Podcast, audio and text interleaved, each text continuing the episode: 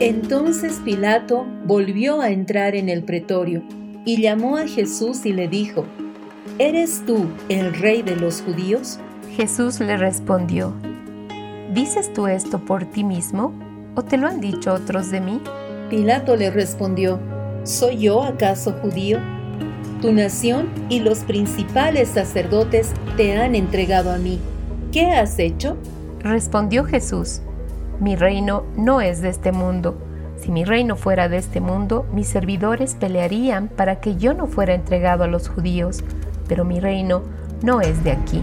Le dijo entonces Pilato: Luego, ¿eres tú rey? Respondió Jesús: Tú dices que yo soy rey. Yo para esto he nacido y para esto he venido al mundo, para dar testimonio a la verdad. Todo aquel que es de la verdad oye mi voz. Le dijo Pilato: ¿Qué es la verdad? ¿Qué es la verdad? ¿Qué es la verdad? Con la verdad por delante. Una vez más nos encontramos para compartir con la verdad por delante. Sabemos que este tiempo ha sido de revelación, pero también de esa manifestación del amor, de la gracia y de la misericordia del Padre sobre cada uno de nosotros.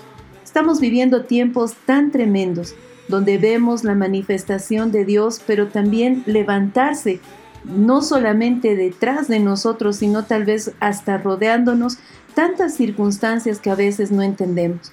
Por eso hoy día queremos una vez más estar sumergidos en la palabra y también firmes en esta roca que es Cristo para poder caminar con la verdad por delante. Bienvenidos a cada uno de los que están escuchándonos. Bienvenida, Norca. Gracias, amiga. Bendiciones, amados. Qué privilegio de poder compartir, de poder sumergirnos en la palabra y poder recibir del Padre lo que está en su corazón.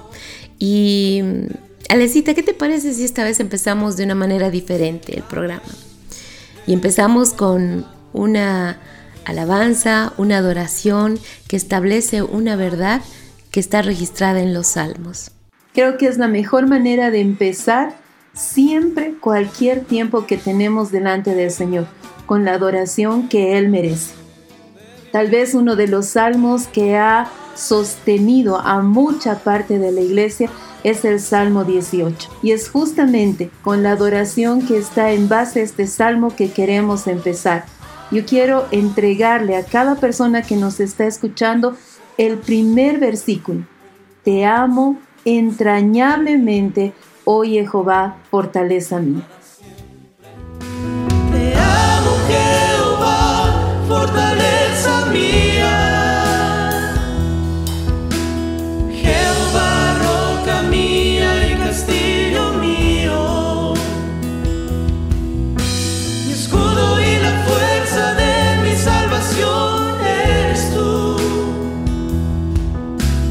mi libertador y mi alto refugio. Invocaré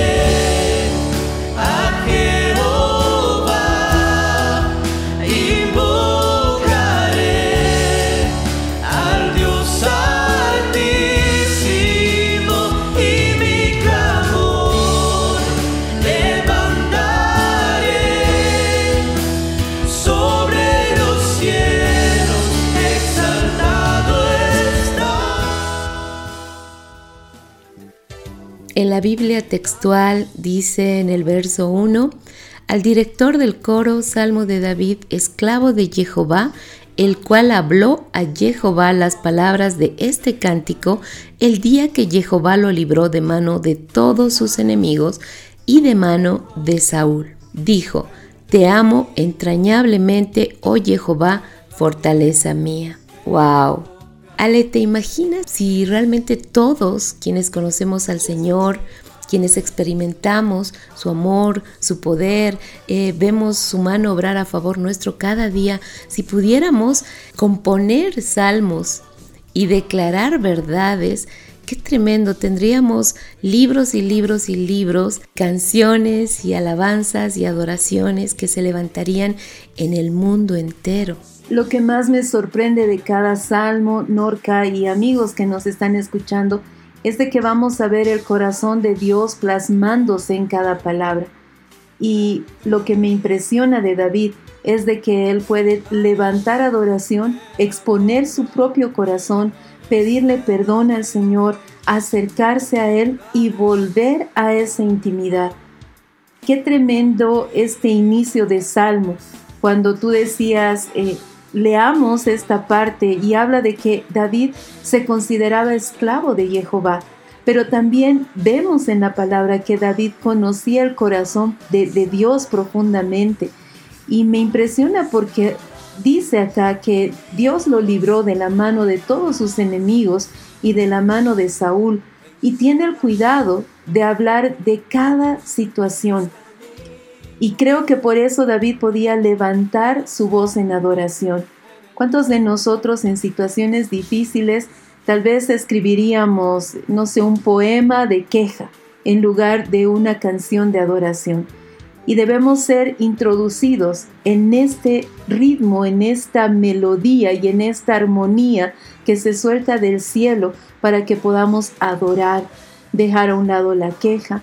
Porque si bien estamos pasando situaciones difíciles, qué importante es que nosotros mantengamos nuestros ojos siempre en esa adoración, que nuestra voz se levante para agradecer, y que no permitamos que la queja haga mella en nosotros.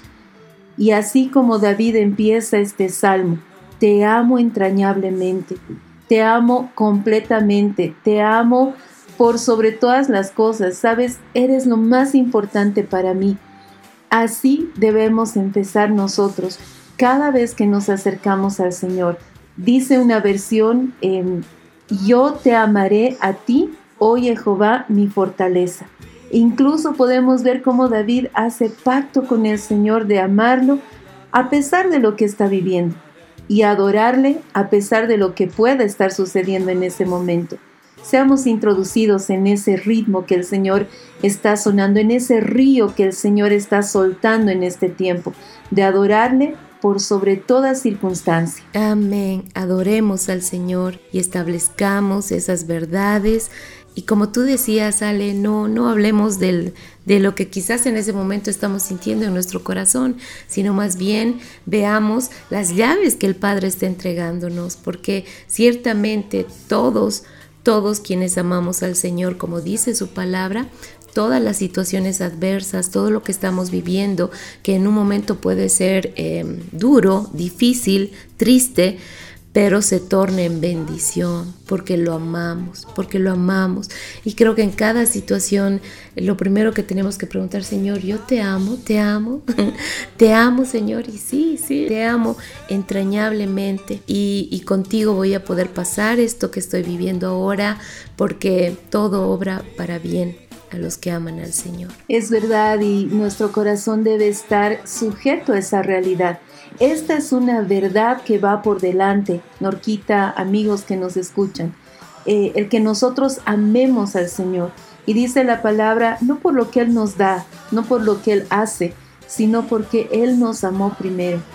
Creo que el secreto de David fue haber visto ese amor eterno hacia Él de parte de Dios, y que nosotros realmente podamos verlo, podamos experimentar ese amor de la eternidad del Padre sobre nuestras vidas. Y creo que ahí podemos levantar y decir, te amo entrañablemente. Sabes, está mi corazón, mi fuerza, mi alma, mi espíritu, todo, con todo yo te amo. Y recordaba, eh, mientras hablábamos, ese viejo corito, ¿no?, que dice, si me faltan las manos, si me faltan los pies, yo voy a adorarte con todo lo que tengo. Y esa es nuestra, nuestra razón de vivir. No debemos tener excusas para adorar al Señor, ni para amarlo con todo lo que somos, lo que tenemos, con todos nuestros sueños. Y ahí podemos ver que se cumplen estas palabras. Y también podemos asirnos, agarrarnos de la fe que Él suelta, para que nosotros podamos caminar cada día en medio de tanta adversidad, pero sabiendo que su mano está en nuestra mano y nuestro corazón está realmente escondido en su corazón. Amén. Escuchemos ahora el sector Maná para el alma y el espíritu con Walter. Adelante, amigo. Maná para el alma y el espíritu. Un tiempo de reflexión con asuntos de la vida diaria cotidiana para vivir la verdad de una manera práctica. Hola amigos, espero que estén muy bien. Hoy, en Maná para el alma y el espíritu, vamos a compartir el tema Vive de tu fe. Mi nombre es Walter Greco y juntos disfrutemos este tiempo. Vive de tu fe. Hoy quisiera compartirles algo sobre la fe. Me voy a basar en la historia de Elías y Eliseo. Para eso, les pido que vayamos juntos a Primera de Reyes, capítulo diecisiete, versículo uno. Entonces, Elías Tisbita, que era de los moradores de Galaad, dijo a Acab: Vive Jehová, Dios de Israel, en cuya presencia estoy, que no habrá lluvia ni rocío en estos años, sino por mi palabra. Este era el saludo de Elías. Vive Jehová, Dios de Israel, en cuya presencia estoy. Qué clara que la tenía Elías. Sabía que la presencia de Dios era real y él disfrutaba de ella. Vivía consciente de la presencia de Dios. Esto nos demuestra que se puede vivir consciente de Cristo todo el día. No caminar en una nube, sino saber y experimentar su comunión. Tener una conciencia creciente que la presencia de Cristo es real aquí y ahora. Entremos en la historia de hoy. Eliseo fue elegido para seguir los pasos de Elías, pero no conocía a Dios. Miren cómo hablaba Eliseo. En Segunda de Reyes dos dos dice: Y Elías dijo a Eliseo: Quédate ahora aquí, porque el Señor me ha enviado hasta Betel. Pero Eliseo respondió: Vive Jehová y vive tu alma, que no te dejaré.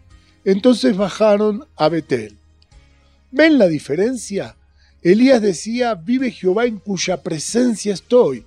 Y Eliseo decía: Vive Jehová y vive tu alma. Para Eliseo, su todo era Elías. Mediten eso. Se lo voy a mostrar con la palabra. Cuando el Padre se lo quiere llevar a Elías al cielo, la palabra dice esto en Segunda de Reyes dos once al catorce. Y aconteció que yendo ellos y hablando, he aquí un carro de fuego con caballos de fuego apartó a los dos. Y Elías subió al cielo en un torbellino. Viéndolo Eliseo, clamaba: Padre mío, Padre mío, carro de Israel y su gente de a caballo. Y nunca más le vio. Y tomando sus vestidos, los rompió en dos partes. Alzó luego el manto de Elías que se le había caído y volvió y se paró a la orilla del Jordán. Y tomando el manto de Elías que se le había caído, golpeó las aguas y dijo: ¿Dónde está Jehová, el Dios de Elías? Y así que hubo golpeado del mismo modo las aguas, se apartaron a uno y a otro lado y pasó Eliseo. ¿Ven la expresión de Eliseo? Padre mío, Padre mío, nos da a entender que para Eliseo, su padre, el ejército de Israel y su todo era Elías. Cuando Elías se va en el torbellino, Eliseo clamaba: ¿Dónde está el Dios de Elías? Todavía no era su Dios, todavía no había tenido ese encuentro para poder tenerlo a Dios como su padre. Vivía de la fe de Elías y no de la propia fe que Dios le había dado. Una vez, en una prédica, un hermano nos compartía esto, que él hacía años que no tomaba medicina, que dependía de Dios para su sanidad. Y era verdad, pero muchos de los que estábamos ahí dijimos: amén, lo creo, lo recibo. Y algunos osados, sin tener ese nivel de fe, dejaron de tomar medicamentos y se descompensaron al poco tiempo. ¿Por qué? Porque ellos no habían llegado a ese nivel de fe, de consagración, que tenía este hermano. Se habían entusiasmado con la fe del hermano, pero tenemos que aprender a vivir nuestra fe. que Dios la desarrolla en nosotros a través del Hijo y no de la fe de los demás. La fe de mi hermano me ayuda, me inspira, pero no es mía. Yo debo jalar, vivir la fe que el Padre me concedió. Yo debo desarrollar mi fe en Cristo por medio de la comunión y de las circunstancias aprobadas por el Padre. ¿Se puede vivir así y crecer en la fe del Hijo? Por supuesto que sí. Aprende de la fe de otros, pero recuerda, vos tenés que vivir la fe que el Padre te dio, que puede crecer sin límites. Si le creyéramos al Padre todo lo que dijo de nosotros, qué felices que caminaríamos por esta tierra haciendo su obra. Jesús es el autor y consumador de la fe. Nuestra fe nace en Cristo, se mueve en Cristo y termina en Cristo. Dios nos ayuda. Cristo mora adentro y quiere hallar salida a través de vos. Amén. Tal vez en nuestro caminar, algo que se ve golpeado constantemente es nuestra fe. Y muchas veces, como lo hemos hablado en anteriores programas, nuestra fe no está puesta de, de lleno en el Señor. A veces tenemos fe en nuestros padres o en nuestro sueldo o no sé, tal vez en la misma congregación, pero nuestra fe debe estar sujeta al Señor. El verso dos de este salmo justamente nos lleva a ese nivel. Dice: Jehová, roca mía y castillo mío y mi libertador, Dios mío y fortaleza mía, en quien me refugio, mi escudo y mi cuerno de salvación, mi alta torre. Esa es nuestra realidad, esa es nuestra fe. Y saben, cuando dice mi cuerno de salvación, tal vez para nosotros sea un poco difícil de comprender, pero ¿recuerdas, Norca, que el altar donde se hacía el sacrificio, el altar que estaba en el lugar eh, del atrio, tenía cuatro cuernos, uno en cada esquina, y estos eran los cuernos de salvación? Cuando había una persecución, eh, la persona que llegaba a ese lugar y tomaba el cuerno no era matada, no era asesinada, encontraba salvación. Y Cristo es nuestro cuerno de salvación. Cuando nosotros nos aferramos a Él, encontramos salvación, encontramos salud, encontramos respuestas. Y todo este verso dos nos está hablando de que podemos estar seguros en Él.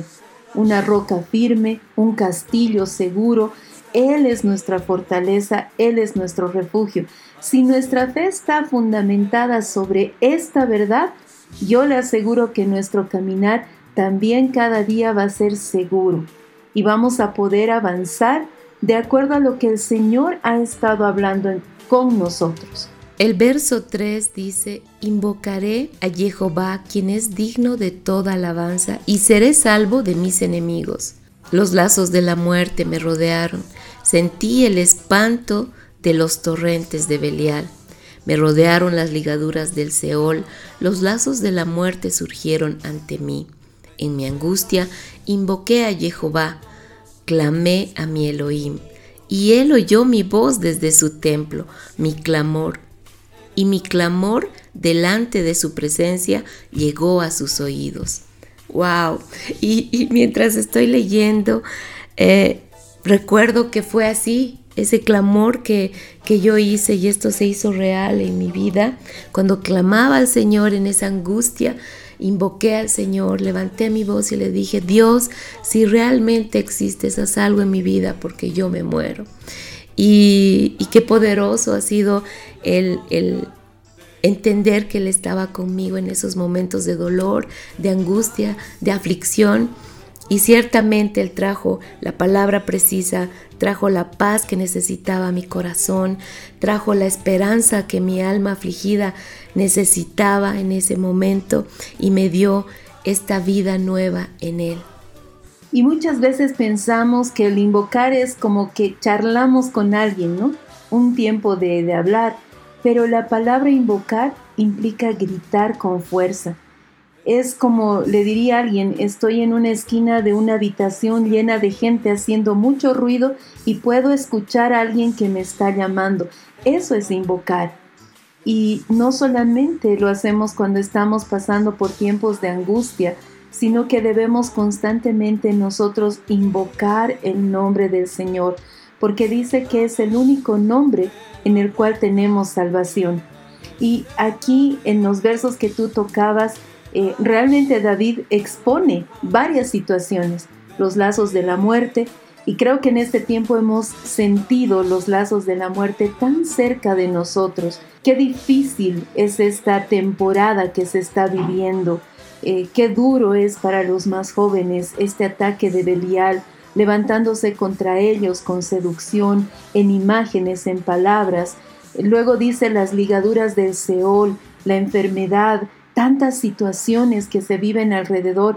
Y en esta angustia invoqué a Jehová, y tan tremenda la respuesta, y él oyó mi voz desde su templo. El oído del Señor está listo para escucharnos. Y sabe, no solamente para escucharnos, dice, mi clamor delante de su presencia llegó a sus oídos. Y el verso siete, entonces fue estremecida y tembló la tierra, y los cimientos de los montes temblaron y fueron sacudidos, porque él se enfureció. Qué tremenda respuesta de Dios hacia la invocación, hacia el llamado de sus hijos.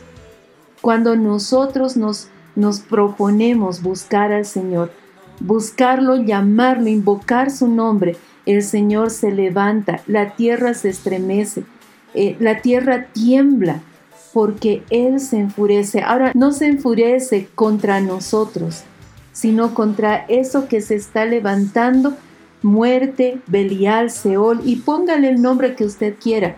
Él se enfurece contra esos enemigos que se levantan para sacarnos de su corazón y de su presencia. Y mientras hablabas, Alecita, eh, yo podía ver cómo el, es ese amor de papás, ¿no?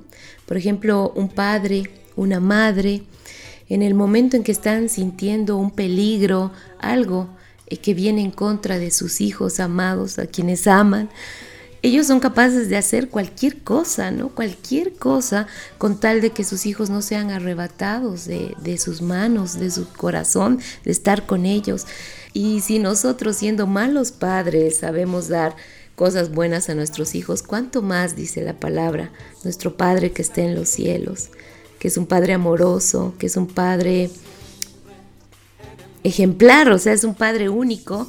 No, no nos dará mayores cosas, o sea, mejores cosas de las que nosotros siquiera le pedimos o aún esperamos y anhelamos. Y la verdad es de que la descripción de, de Dios después de estos acontecimientos contra los enemigos que David tenía y el mismo Saúl, realmente a mí me sorprende. Dice, de su nariz sale una humadera, de su boca fuego consumidor, ascuas de fuego se encendían en él. Yo creo que realmente te daba terror pensar en un defensor de esta manera, ¿sí? David tenía de su lado a un Padre bueno, amoroso, a un Dios tremendamente comprensivo, pero que cuando tocaban a su hijo, él se levantaba de una manera tremenda. El verso nueve dice, inclinó los cielos. No dice que Dios se inclinó, dice inclinó los cielos. Él hizo que los cielos se inclinaran para descender, con una densa tiniebla bajo sus pies. Estaba realmente enfurecido. Cabalgó contra querubín, voló y se precipitó en las alas del viento, puso tiniebla por escondedero, con su pabellón en derredor suyo, oscuridad de aguas, densas nubes en los cielos. ¡Qué tremendo! Te está describiendo realmente a un Dios que se preocupa por nosotros, a ese Padre que ciertamente, como decía Norca, se levanta con todo para defendernos, para guardarnos, para cuidarnos. Entonces, eh, nosotros necesitamos, necesitamos, y esa es la palabra, Norquita, darnos cuenta de cuánto nos ama el Señor y cómo debemos nosotros dirigirnos, cómo debemos vivir. Solo imagínense, eh, David, eh, pues fue nuestro ejemplo, ¿verdad? El, el dulce cantor, eh, el, el rey que el Señor había ungido cuando él tenía apenas quince años, se peleó contra leones, contra osos, contra gigantes, y él venció y venció y venció, pero cuando David se equivocó, no ocultó su pecado. Y creo que eso fue lo que más amó el Señor de David. Él se expuso delante de todos, y hasta el día de hoy nosotros podemos leer en los Salmos cómo se expuso, porque él vio cómo se levantó su padre. Todo esto que estaba pasando Saúl y todas las acciones que estaban teniendo en contra de él fue antes de que David pecara. Pero en cuanto David pecó, él se expuso. Y los salmos después del pecado de David siguen exaltando a un Dios tremendo y temible, pero también amoroso. Un padre que va a dar todo por sus hijos. Eh, si seguimos revisando este salmo, en el verso trece dice: Jehová tronó desde los cielos, dio su gran luz y cayó granizo y ascuas de fuego. Solo imagine la escena, solo imagine la escena. Por un hombre, un David, Dios hizo tremendo, podríamos decirlo en nuestros términos, escándalo. Tuvo una respuesta tremenda. Y más adelante dice eh, David mismo, en el verso dieciséis, envió desde lo alto y me tomó, me sacó de las muchas aguas, me libró de mi más poderoso enemigo y de los que me aborrecían porque eran más fuertes que yo. Y aquí hay un secreto: la fortaleza que cada uno de nosotros tiene, la fuerza no es nuestra, es del Señor. Dios va a enfrentarse a los más tremendos enemigos cuando nosotros sabemos que la fortaleza es Él y que la fuerza viene de Él. Amén. Y creo que ese guardar nuestro corazón es habernos establecido en esta verdad, que nuestro Padre es, es tan bueno y está dispuesto para hacer todo por nosotros. Y cuando hablaba, Sale, podía ver a David, ¿no? Cuando estaba peleando, cuando vencía a un oso, a un león, eh, cuando defendía a las ovejitas, cuando de repente se enfrenta contra Saúl, cuando tiene en sus manos la posibilidad de matarlo y no lo hace. Creo que en cada situación lo que hacía el Señor era mostrar lo que había en el corazón de David, pero no para que el Señor supiera, porque él sabía, sino para que David reconociera y viera qué estaba en su corazón. Por eso dice: varón conforme a mi corazón, porque cada acción que hacía David, y aún en el enfrentarse con el gigante, ¿no? Ese celo por, por las cosas del Señor, cuando decía: pero ¿cómo este filisteo incircunciso, hablando de Goliat, va a querer desafiar al ejército del Dios viviente? O sea, ¿quién se cree, no? Y, y ese corazón que tenía David, realmente yo creo que, que conmovía el corazón del Padre. La verdad es de que yo creo que sí, esa era la razón por la cual eh, David pudo acercarse tanto al corazón del Padre. Ese celo, esas eh, poner todo, ¿no? La fuerza, las ganas de que él no sea vituperado.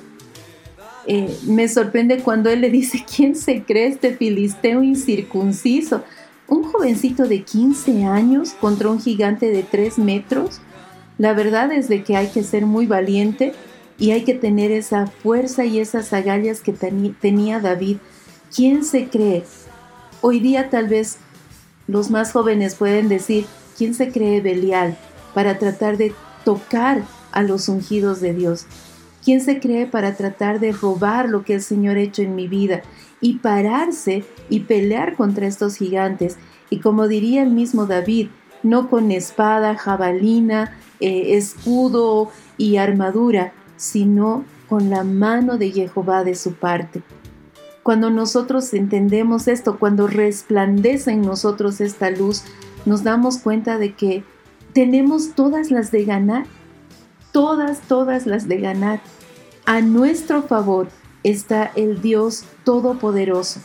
Dice en este salmo el que lo libró de los más poderosos enemigos.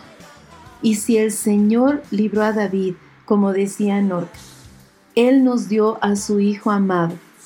¿Cómo no nos va a dar juntamente con Él todas las cosas? ¿Cómo no va a protegernos? Entonces hoy día, y esta es una palabra para todos, grandes, chicos, eh, jóvenes, jovencitas, ancianos, hoy día no tenemos excusa para conocer del amor y de la protección de Dios. No tenemos excusa para levantarnos y decir, eh, aquí está, ¿dónde está ese filisteo incircunciso? Vamos a vencerlo, porque Dios está de nuestro lado.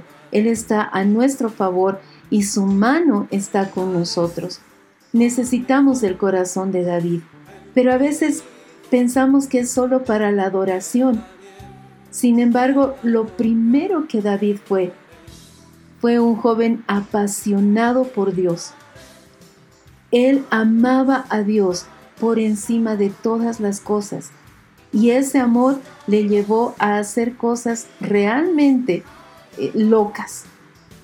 Creo que muchos de nosotros saldríamos corriendo si tendríamos que enfrentarnos a un gigante de tres metros solo con una honda y una piedrecita. Pero ahí estaba David, delante del gigante, porque sabía a quién amaba y sabía quién lo amaba a él. Amén. Y en esta luz gobernemos, Ale, amados, y escuchemos el sector Luz que Gobierna con Carla y Karina. Luz que gobierna, porque el profundo anhelo de la creación espera ansiosamente la revelación de los hijos de Dios. Sean bienvenidos. Vosotros sois la luz del mundo. Una ciudad asentada sobre un monte no puede ser escondida. Tampoco encienden una lámpara y la ponen debajo del almud, sino sobre el candelero, y alumbra a todos los que están en la casa.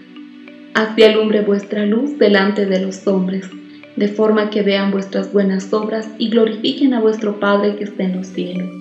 Mateo cinco, catorce al dieciséis. Bendecidos, amados. Nos llenamos de la presencia de Dios para llevar luz a nuestros depósitos de vida.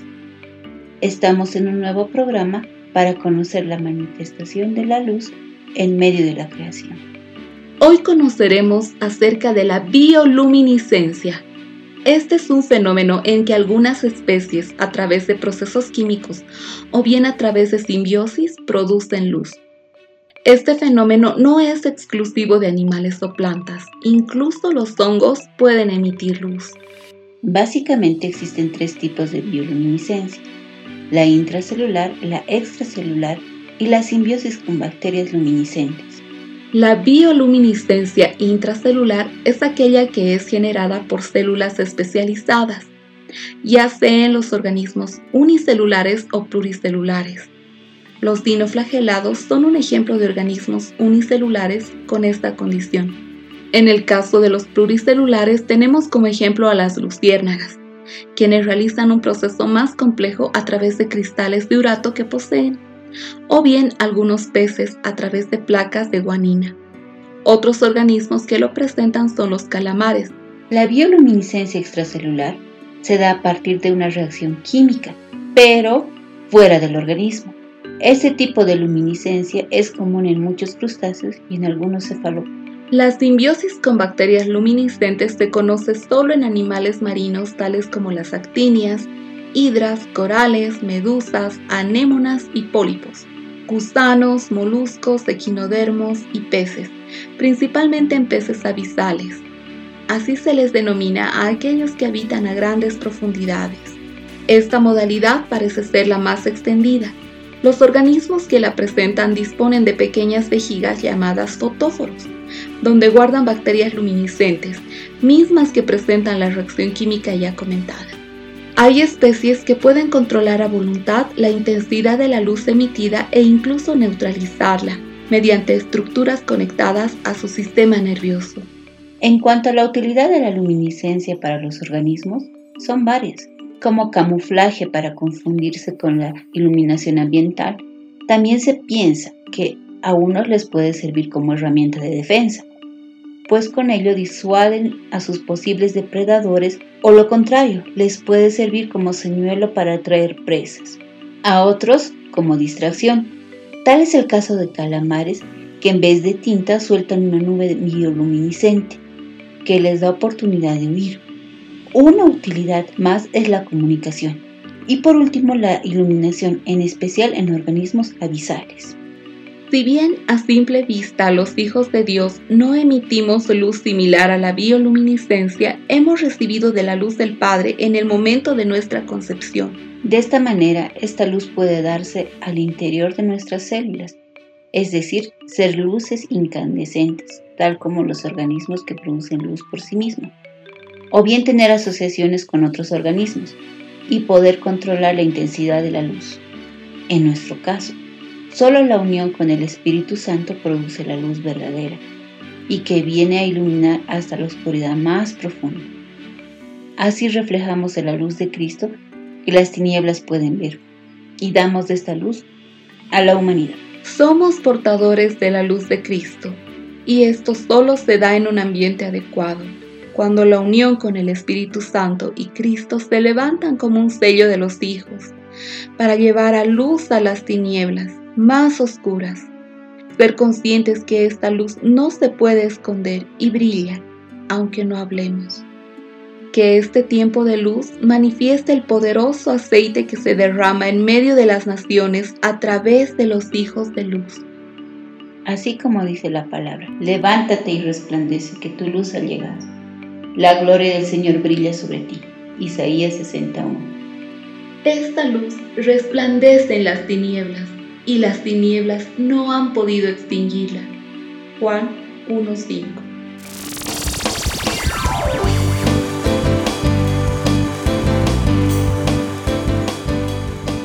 Estás en sintonía de Querigma Radio. Querigma Radio.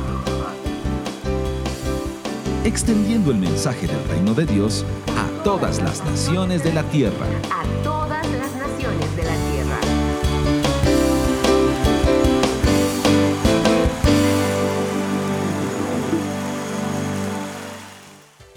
En verdad, oh Jehová, tú haces alumbrar mi lámpara.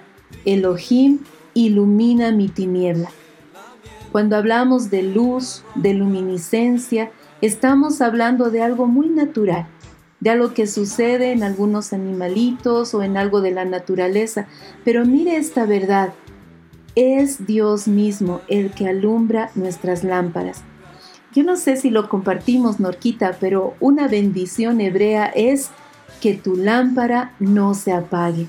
Y en cada casa de Israel hay una pequeña lamparita encendida veinticuatro siete. Y la bendición fue siempre, desde el principio, que tu lámpara no se apague.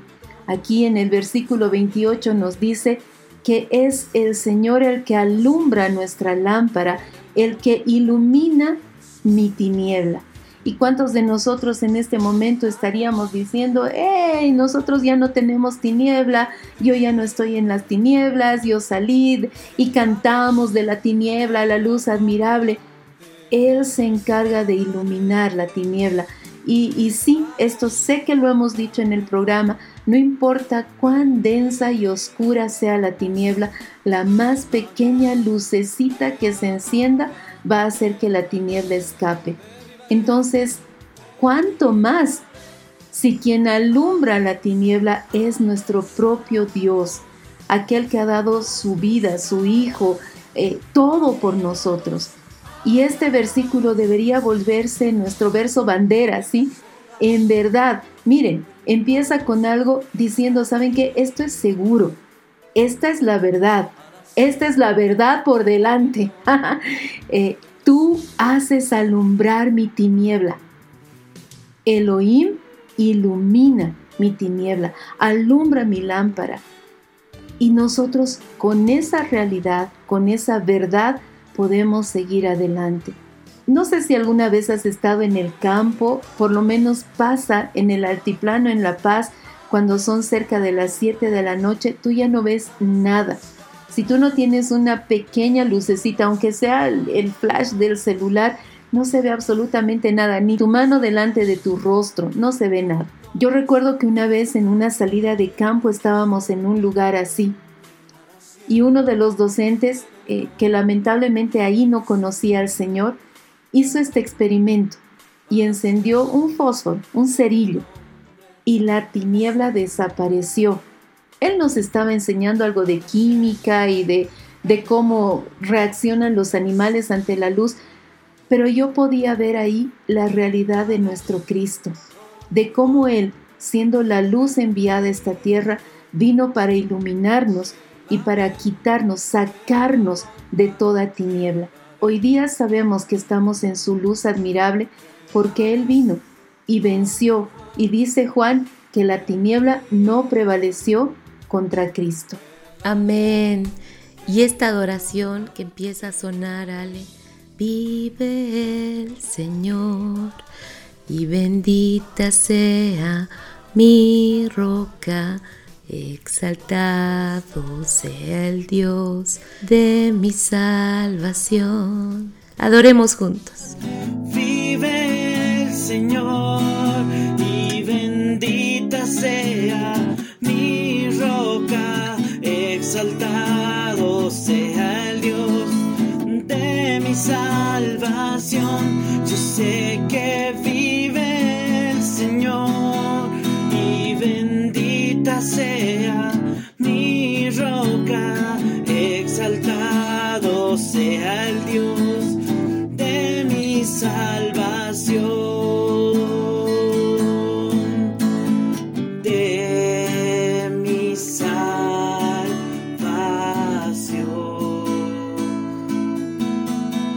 de mi salvación. Esta es una tremenda verdad. Dice el versículo veintinueve, una vez más, en verdad, contigo desbarataré ejércitos, con mi Elohim asaltaré muros. ¿Por qué el Señor alumbra nuestra lámpara? ¿Por qué ilumina nuestra tiniebla? Para que nosotros podamos desbaratar ejércitos, ejércitos de tiniebla, ejércitos de maldad, y con Él, solo con Él, podemos asaltar estos muros. Y posteriormente dice, el camino de Jael es perfecto, la palabra de Jehová acrisolada. Escudo es a todos los que se refugian en Él, porque ¿quién es Eloá aparte de Jehová? ¿Y quién es la roca fuera de nuestro Elohim?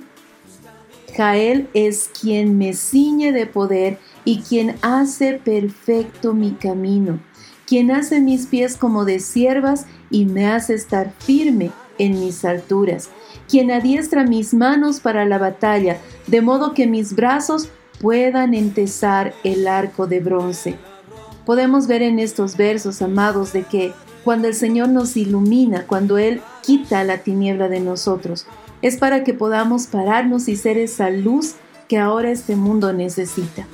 Es para que nosotros podamos decir, ¿saben? Tenemos un Dios que es nuestra roca, roca firme, roca segura. Pero no solamente para que nosotros podamos declarar esto, sino que podamos ceñirnos de ese poder. Y dice la palabra que vamos a hacer cosas mayores que las que hizo Jesús. Ese es el poder que viene a nosotros, el poder del Espíritu Santo. ¿Cómo empezó este salmo? Te amo, Jehová, fortaleza mía, porque me atacaron, me, me trataron mal, pero sabes, tú me has mantenido. Al medio del salmo dice, tú has encendido mi lámpara. ¿Para qué? Para hacer mis pies como de ciervas. Todavía hay camino que recorrer. Tal vez usted está pensando, pues ya pasó, ¿verdad? Esto es para los jóvenes, chiquillos de quince años como David, pero todavía hay camino para recorrer. Y Él hace nuestros pies como de ciervas, nos hace estar firme, pero no, no en un lugar eh, plano o en un valle. Me gusta cómo aclara este versículo treinta y tres, Norca, dice, me haces estar firme en mis alturas. Qué tremendo es el Señor. Él no nos va a dejar en un lugar, en el hueco, eh, no nos va a sacar del pozo y nos va a dejar cerca del pozo. Él va a llevarnos a alturas donde Él quiere que habitemos. ¡Wow! Y mientras hablabas y leías estos versos, Ale, yo recordaba cómo en un momento en que el Señor eh, ministraba mi, mi corazón, mi alma, sacándome de esos lugares de oscuridad, podía ver y escuchaba, eh, porque pasó así como en un segundo toda mi vida, y, y podía escuchar mi voz hablando, ¿no? Que de las cosas malas que yo estaba viviendo. Todas esas cosas que vienen a raíz del rechazo, ¿no? De esas mentiras que el enemigo te habla al oído, y yo las repetía. Pero en un momento determinado empiezo a escuchar ya mi voz, que primero que callan las, las voces de, del Seol, los demonios que estaban hablándome al oído, callan ellos y yo ya dejo de hablar lo que ellos estaban hablando y empiezo a hablar de la roca. Y digo la roca, la roca. Entonces todo lo demás ya fue la roca. Ya no fue el, el ay, pobre de mí, el que estoy sola, el que nadie me quiere, sino era hablar de la roca. Y esta es la verdad, Él es nuestra roca. Él es la roca eterna, Él es la roca en la cual estamos cimentados, Él es la roca eh, dentro de la cual nosotros hemos sido establecidos. Y... Y Él es la roca de nuestra salvación y nada, es esa roca inconmovible, nada nos va a mover de Él. Nada ni nadie nos va a quitar y nos va a apartar de su perfecto e inmenso amor. Y la verdad es de que muchas veces nosotros pensamos que el estar en esta roca significa ya no hacer nada y Dios hace todo. Pero ¿saben que este salmo es tan lindo? Porque Él nos habla de que sigamos haciendo. Dice el verso treinta y cinco, me diste escudo de tu salvación, tu diestra me ha sustentado. Otro salmo diría que encontramos delicias a la diestra del Padre, y este sustento del que nos está hablando el salmo es Cristo mismo. Dice, tu benignidad me ha engrandecido, ensanchaste mis pasos debajo de mí y mis tobillos no flaquearon. Tenemos que seguir caminando, tenemos que seguir avanzando, porque ciertamente ah, estamos sobre esta roca, pero no estamos aquí para quedarnos esperando a que las cosas sucedan, sino que seamos esos agentes de transformación. Y el verso treinta y siete, Norquita, para mí creo que es uno de los que nos empuja a que tomemos la victoria. Dice, perseguí a mis enemigos y les di alcance, y no regresé hasta que acabé con ellos. Los golpeé y no pudieron levantarse, cayeron debajo de mis pies. Me ceñiste de valor para, para la guerra, doblegaste a los que me resistían. Pusiste en fuga a mis enemigos y pude destruir a quienes me aborrecían. Me impresiona porque en los primeros dos salmos hay algo que nosotros debemos hacer. En los primeros dos versículos, perdón, treinta y siete y treinta y ocho, dice perseguí, les di alcance, no regresé, golpeé. Pero luego vemos lo que el Señor hace. Me ceñiste, doblegaste a los que resistían, pusiste en fuga a mis enemigos. Hay una parte que nosotros debemos hacer y el Señor se va a encargar de lo demás. Hay una parte que nos, nosotros debemos tomar, la victoria que debemos agarrar.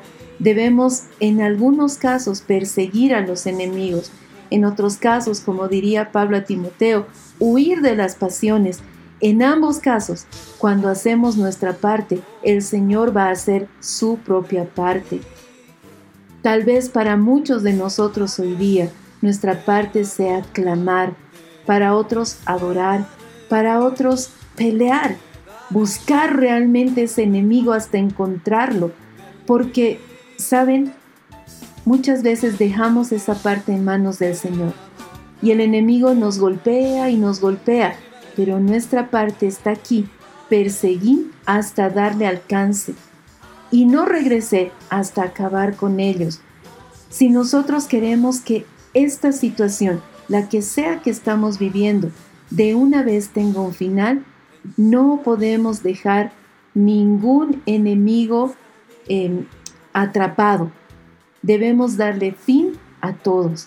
Entonces mi parte es esa. Debemos caminar en aquello que el Señor nos está mostrando.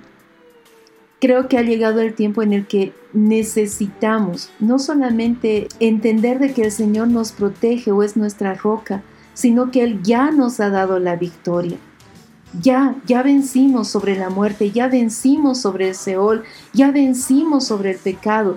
Pero hasta que nosotros no tomemos esa victoria en nuestras manos, todavía vamos a pensar que ellos pueden vencer.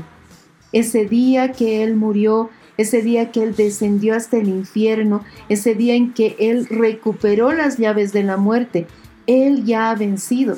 Pero está en nuestras manos el hacer esa victoria visible para nosotros, el creer. Y volvemos al punto de la fe. Necesitamos creer que nuestros enemigos han sido vencidos.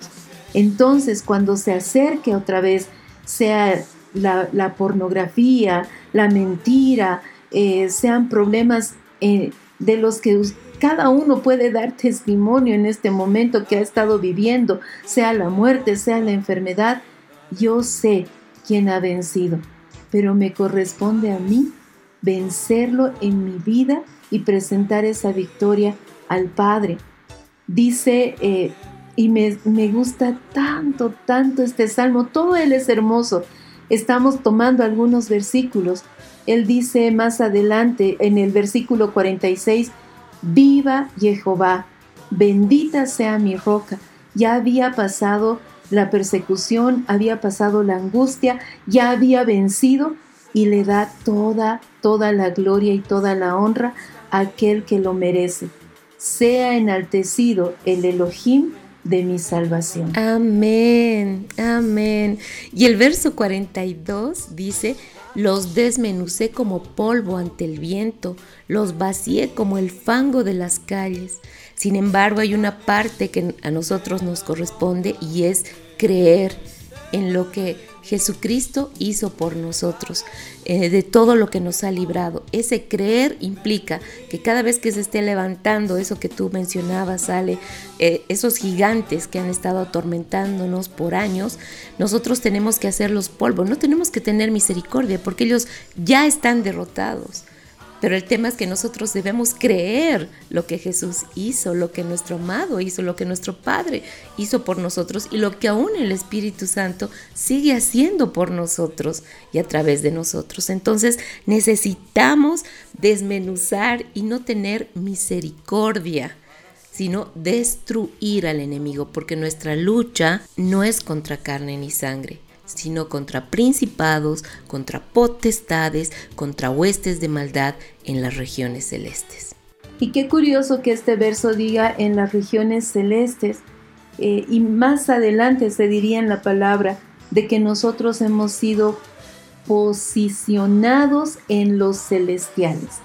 Entonces estamos hablando de que nuestra lucha no es desigual, no es de que nosotros estamos aquí en la tierra peleando contra seres celestiales, sino de que estamos en el mismo lugar, en ese territorio que el Señor nos ha entregado. Y saben, tenemos la victoria en nuestra mano y debemos creer. Yo reafirmo esa palabra, debemos creer de que esa victoria está en nuestra mano y debemos presentarle al Señor esa victoria. Debemos acercarnos y decirle, mira Señor, he peleado, perseguí a mi enemigo, lo alcancé. Y como diría la adoración que vamos a escuchar a continuación, eh, los atravesé, bajo los pies del Señor cayeron, no se levantarán más.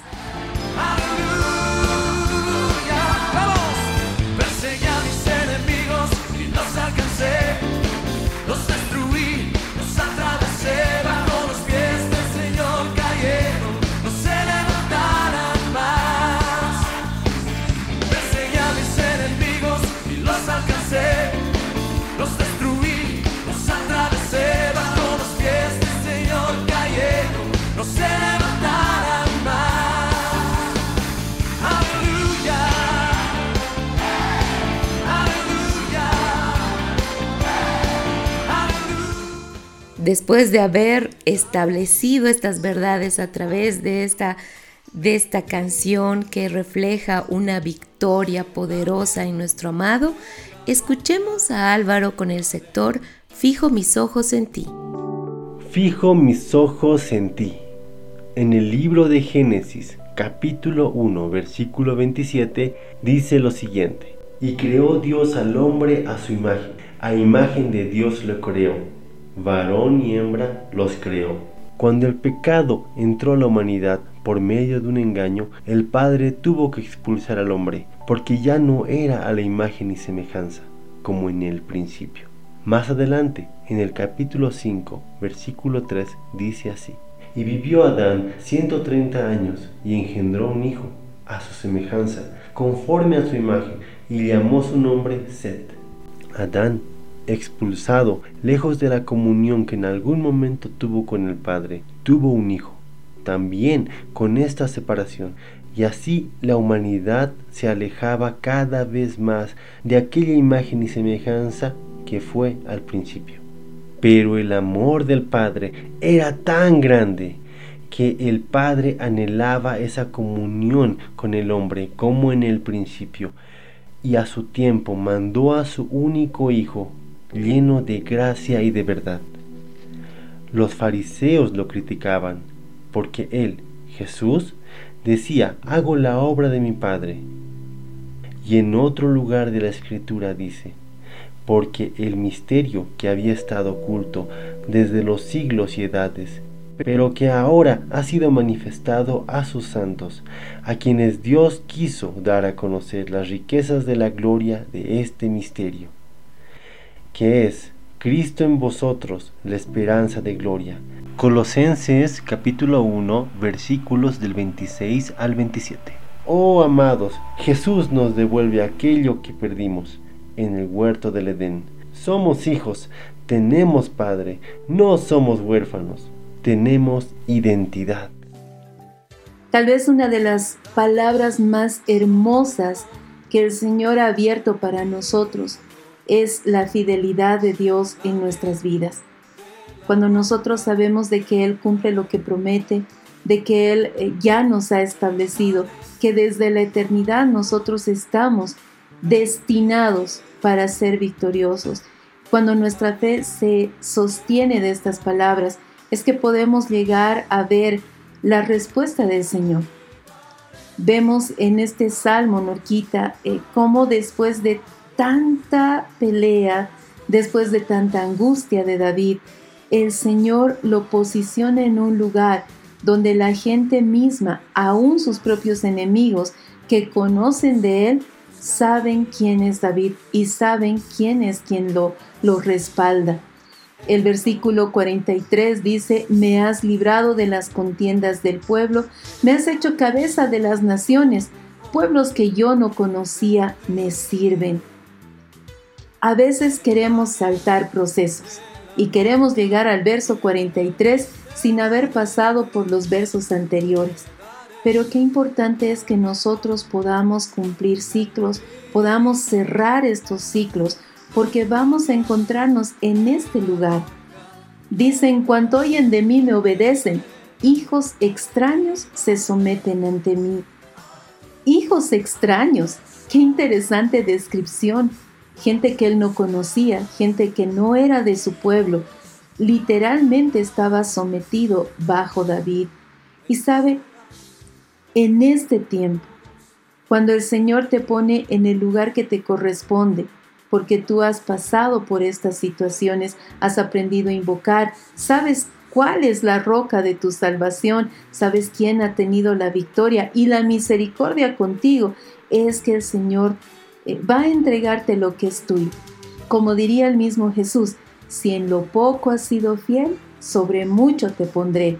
David fue fiel en lo poco. ¿Sabes qué me sorprende, Norquita, de David? Él cuidaba ovejas antes de ser rey, pero no las cuidaba como cualquier pastorcito. Él ponía su vida por las ovejas, peleó contra osos y contra leones. ¿Y saben? Después de que él es ungido como rey, él sigue cuidando ovejas hasta que un día es posesionado como rey, hasta que un día toma el trono. Y Claro que metafóricamente sigue cuidando ovejas, que es el pueblo del Señor, pero Él no se, no se escapa de la responsabilidad. Cuando Él va a ver a sus hermanos, cuando va a llevarles comida a sus hermanos, deja encargadas sus ovejas a otros pastores para que las cuiden. Él no las deja abandonadas, no dice, bueno, ahora voy a ser rey, entonces que se las coman los lobos, sino que Él tiene cuidado con ellas. Sobre lo poco fue fiel, sobre lo mucho lo puso el Señor. Esa fidelidad que debemos aprender, debemos ser dignos de confianza. Y ahí es donde vamos a ver estos versos que se van cumpliendo. El Señor va a librarnos de nuestros enemigos para que seamos levantados a esos propósitos que Él tiene guardados desde la eternidad. Dice eh, realmente, ¿no? En este verso, en este capítulo, vemos cómo hay un proceso de David que empieza con ese clamor de amar al Señor, y que luego yo me imagino a David eh, tal vez cerca de sus ovejitas clamando y gritando, invocando el nombre del Señor, porque realmente estaba en una situación tan, tan, tan difícil. Y vemos al final cómo dice en el verso cuarenta y nueve, por tanto, por todo lo que he pasado, por todo lo que está escrito hasta el verso cuarenta y ocho, yo te confesaré entre las naciones, oh Jehová, y cantaré salmos de gloria a tu nombre. Él ha engrandecido las victorias de su rey y ha mostrado misericordia a su ungido, a David y a su descendencia para siempre. Termina dándole todo el honor y toda la gloria al Señor. Aquí una clave más. Confesaré entre las naciones, yo te confesaré entre las naciones, cantaré salmos. Y empezamos, y aquí cerramos el ciclo de este salmo. Empezamos diciendo, yo te amo entrañablemente, oh Jehová, fortaleza mía. Y terminamos diciendo, te confesaré entre las naciones, oh Jehová, y cantaré salmos de gloria a tu nombre. Amén. Que en este tiempo, amados, podamos levantar y componer esos salmos que glorifiquen el nombre del Señor. Escribamos, entonemos, cantemos y levantémonos declarando todo lo que Él es para nosotros y el gran amor que le tenemos. Y sea establecida en la vida de cada uno de nosotros esta verdad. Amemos al Señor por sobre todas las cosas, con todo nuestro corazón, con toda nuestra fuerza, con toda nuestra alma. Que sea realmente el nombre del Señor, aquello que nuestros labios pronuncian, sabiendo que hemos encontrado en Él salvación, sanidad, seguridad. Él es nuestra roca, nuestro alto refugio, nuestro amparo, nuestra fortaleza. Empezábamos este programa diciendo que esta es una verdad por delante. Yo te amo, Jehová, fortaleza mía. Te amamos, Señor, entrañablemente. Y queremos que nuestro corazón manifieste ese amor en todas las cosas que hacemos, desde los trabajos más eh, importantes hasta las conversaciones que tenemos con los demás. Queremos que este amor, Señor, sea manifestado por encima de todas las circunstancias. Queremos honrarte. Queremos que seas tú, Señor, el que llene nuestros días con su presencia, con su amor, con su ternura. Y que de todas tus características nosotros podamos llevar de esa luz al mundo y a cada persona que te necesita. Amén.